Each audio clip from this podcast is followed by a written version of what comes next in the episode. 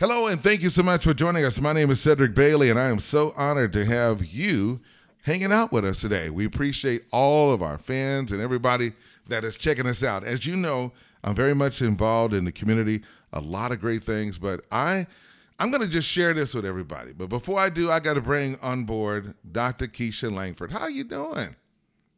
I am well. How are you? I am doing great. It sure is good to talk to you and have you on the show on today. Definitely good to be here. Thank you for having us. Long time ago, as a kid growing up in the 70s, I was introduced to trio programs. Three, mm-hmm. The trio program I participated was called Upward Bound. And uh, this man by the name of Willie Charlton came to me and said, Well, I need you to join us and go to Ada on Saturdays. And we went to these meetings. And, and then, uh, you know, they, we started going to these meetings on Saturdays. And then we spent our summer, six weeks on the campus of East Central University.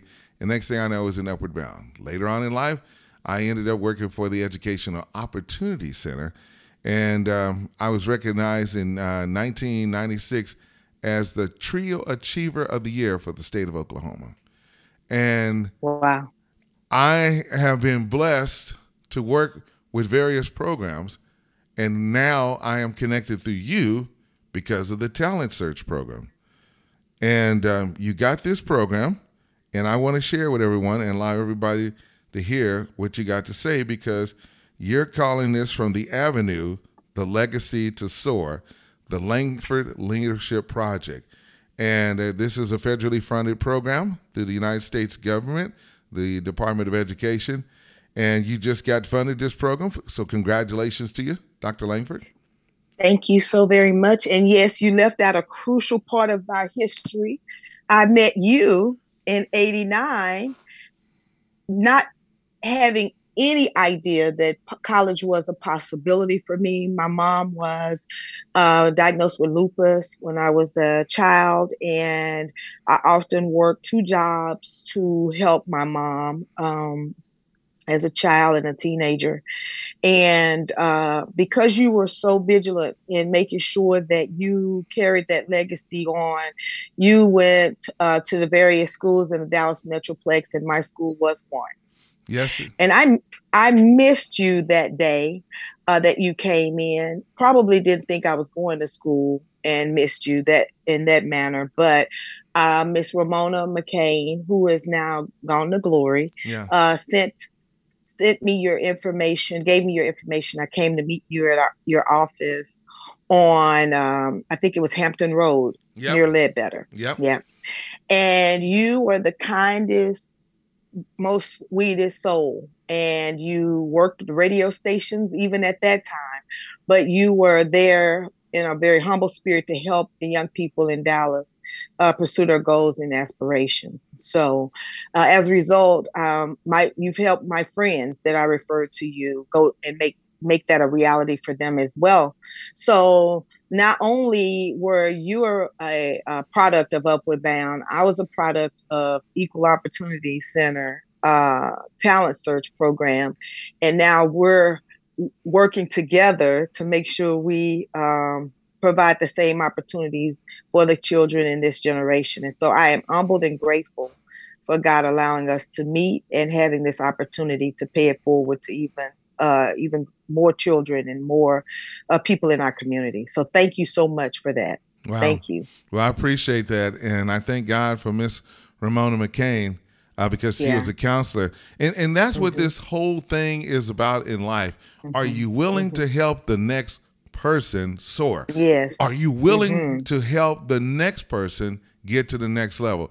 The worst yes, thing sir. that we can do as African Americans and so-called church folks, Christians, is talk mm-hmm. about people without coming up with an answer and trying to help them. And mm-hmm. your program is going to be helping students uh, concentrate on their education. And as mm-hmm. I was mm-hmm. looking over the notes here, you're talking about helping students start planning for college education at the age of 11, even all the way up mm-hmm. to 21 years of age. And you've mm-hmm. been uh, blessed with the opportunity to concentrate on David W. Carter High School, mm-hmm. Cedar Hill yes. Longhorns High School, Wilmer yes. Hutchins, the Eagles. Uh, let's, yes. We got some junior highs, which is W.H. Atwell Middle School, D.A. Hulcy, Yes. Bessie Coleman Middle School, W.S. Per, Per- uh, Mentor Middle School, Kennedy Curry Middle School, and many more. Is that correct? That is absolutely correct. We're here to let the children know and their families uh, that it's never too late to be great. There's an opportunity out there. College may not be their uh, their goal, maybe a trade school or military, but whatever their passion and purpose is, we're here to help them fulfill it. Gotcha. So let's break down the services that you'd have to provide. First of all, college and career tours. How does that work? So basically, what we're doing now um, is signing everyone up for the services. Uh, we have SAT testing uh, preparation going on right now, uh, and the students that are involved and engaged in those services. Uh, will be able to go out and do the college tours. Uh, we're going to take students to different businesses and allow them to tour corporations to see uh, what college or career readiness uh, has opened for them. Uh, I, as you may well know, the uh, opportunities, career opportunities available uh, to us, some of them we were unaware of. New careers are being created every day, especially in the uh, areas of science. Uh, and technology. And so we want to take them out of their comfort zone and show them some of the things that are happening in and around our communities and uh, corporations so that they can fix their eyes on new professions that may apply to their skill set Now, and uh, passion. I got you. Now we need to give the contact number and information that people can call, and then I'm going to go into a few other things too as well. Uh, do you have a website? Do you have a phone number? How can people reach you and get more information? By the way. Yes, sir, we do. Uh, we are actually asking everyone to text us at 214 854 6309 if they're at asking or needing information about the program and wanting to enroll their children.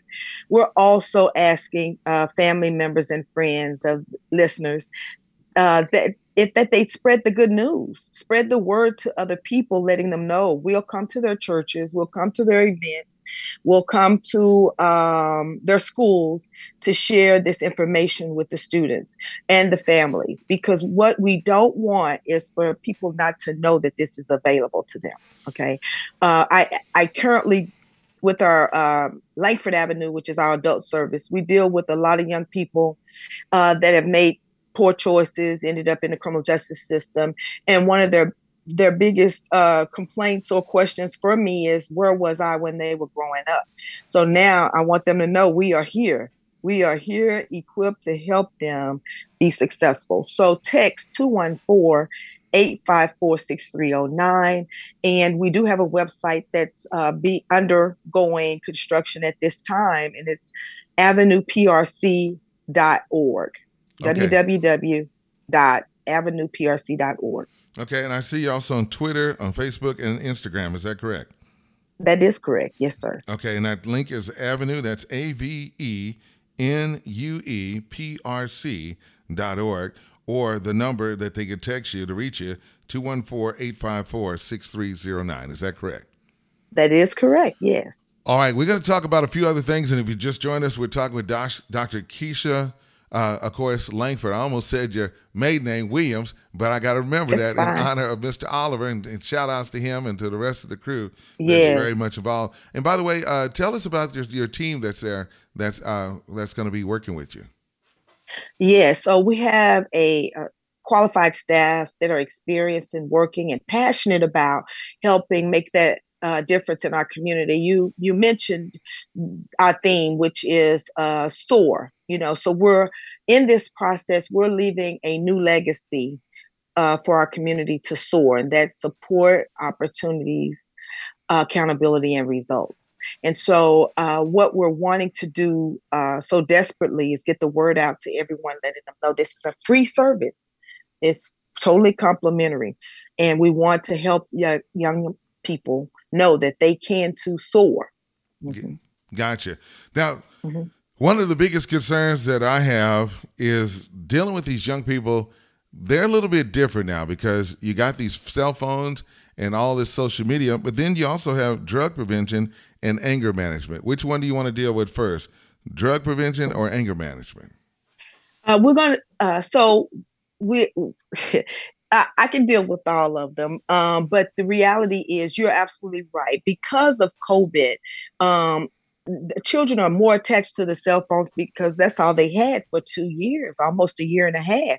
So they are literally uh, attached to technology and um, more so than they are people in some instances. And so those are new um, narratives that we're going to have to go in and create a shift uh, so we can help them to prioritize and to understand the importance of being social and caring for one another. We have to go back in, help heal with the hurt that uh, was incurred during COVID. A lot of people lost family members and loved ones, and some of those family members were um, were buried without any type of closure or any type of service and without them seeing them uh, and in some instances denied service. And uh, so a lot of unresolved grief is out there which leads to anger which leads to uh, a lot of um, despondent behavior. And so we have to go in and uh, rewrite that narrative build our children up create hope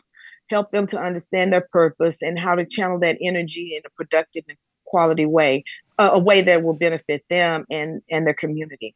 Wow. So yeah, it yeah. So in doing that, we got we have to make sure that they are not just so desensitized to uh, human beings uh, because that has definitely become an issue as a result of COVID and the connection with technology.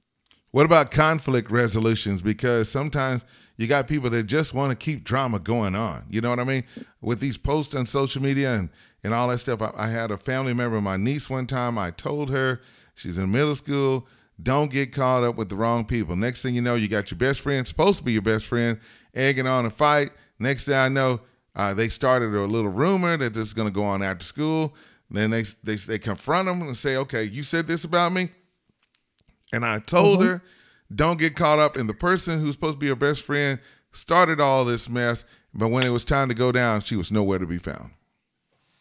And and it's funny you mentioned that. You're so in tune to what's going on right now. Uh, in talking with the chief of police in Cedar Hill, majority of the conflicts occur, that occur occur with our young ladies and it's over social media something that was said or done inappropriately or disrespectfully to the other person. And one thing we have to teach this is what we're about reprogramming it for lack of a better word our young people to understand that hurt people hurt people. So if you're willing and wanting to do that to someone, we need to reevaluate your motives and why you feel that that's a need to do that.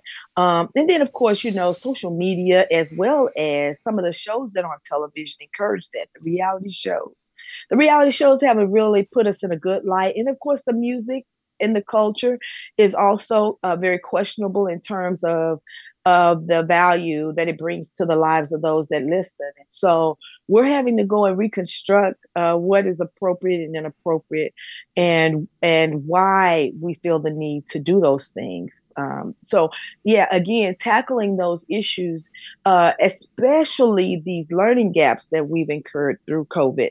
A lot of the children did not have access to internet when they were out of school. And so there are so many gaps there. We want to channel their energy to to close those achievement gaps, right? Instead of creating um, anger and frustration with one another and hurting others, one another. So yeah, that's that's absolutely right. Those are those are high uh, priorities for us in efforts to help our children to be successful. Another topic is dealing with financial wealth. Talk about that, Dr. Langford. Absolutely. So, in our services, our ultimate goal is to uh, not only close the achievement gaps, but also increase the uh, wealth in our communities and close the poverty uh, gaps that are exi- in, ex- in existence today. Uh, what we're teaching is financial literacy. Uh, we're teaching them about saving. We're teaching them about working, uh, purchasing. Uh, we're teaching them about financial aid, helping them to uh, get financial aid, as you did with uh, many of us, and uh, so a lot of what we're doing is educating and empowering uh, in terms of social and life skills, right? Uh, so it's so important that our children understand the value of a dollar and uh, home ownership and all those things that uh, unfortunately are not taught in schools and so they have to find out secondhand or you know in a way that damages their credit credit which will teach them about credit as well um, uh, bank accounts banking all those good things that uh, ad- adults need to know um, but if they're like me, unfortunately, there are several hiccups and that I had to endure with my checking account before I understood yeah, they how to, it worked. You know, yeah. you're you're right because guess what happened when they enroll in college? The first thing they get in the in the letter, besides the bill, is a letter to get their own credit card, and they're That's invited right. to be in debt right there. Right, that's, That's where right. it happens. That's right, right. there. That's right. That's right. And, and for us, it was a, a bag of chips outside the cafeteria. You get a free T-shirt or a bag of chips, and you know all college students at that time were hungry. So uh, that bag of chips, we signed our lives away and incurred debt. I I know for me, I had a Chevron gas card with no car, and I had a ga- Chevron gas bill with no car. so it was horrible because I was willing to pay gas for anyone that would give me a ride anywhere. And so it was it's so easy to uh, obtain, and as a, as the older people would say, it's easy to get into and hard to get out of. Wow. So yeah, we want to train them and, and, prepare them so that they don't have to find out the hard way. All right, we got just a couple of minutes left, and I got to at least talk sixty seconds about positive mm-hmm. thinking. What what happens about mm-hmm. positive thinking? Well, I I tell you, uh, I'm so passionate about our community that we grew I grew up in, which is the community that we're serving, um, because uh, a lot of positivity uh, lacked in our communities, and uh, we lost a lot of people because I think that that wasn't it wasn't necessarily encouraged. Um, in our communities, you know. So I was so uh, adamant about coming back and starting a nonprofit, the Avenue PRC, to help prevent our children from going into the direction that some of my great friends fell into. And positivity was a key part of that. You know, uh, we used to score on each other. We used to what rank each other. Some people call it play the dozens.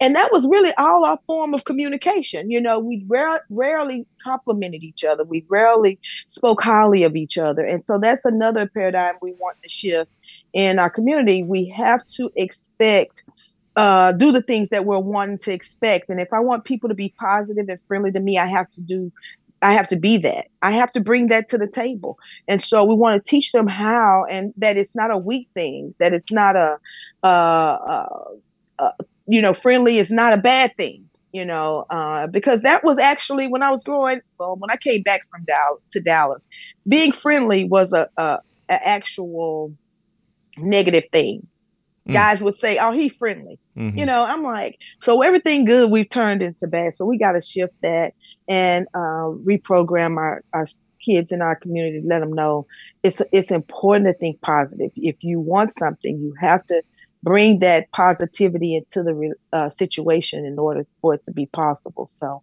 that is a key uh, component we'll provide in our workshops. And of course, the SAT prep, we're doing that right now uh, to prepare them for SAT testing in uh, October. Gotcha.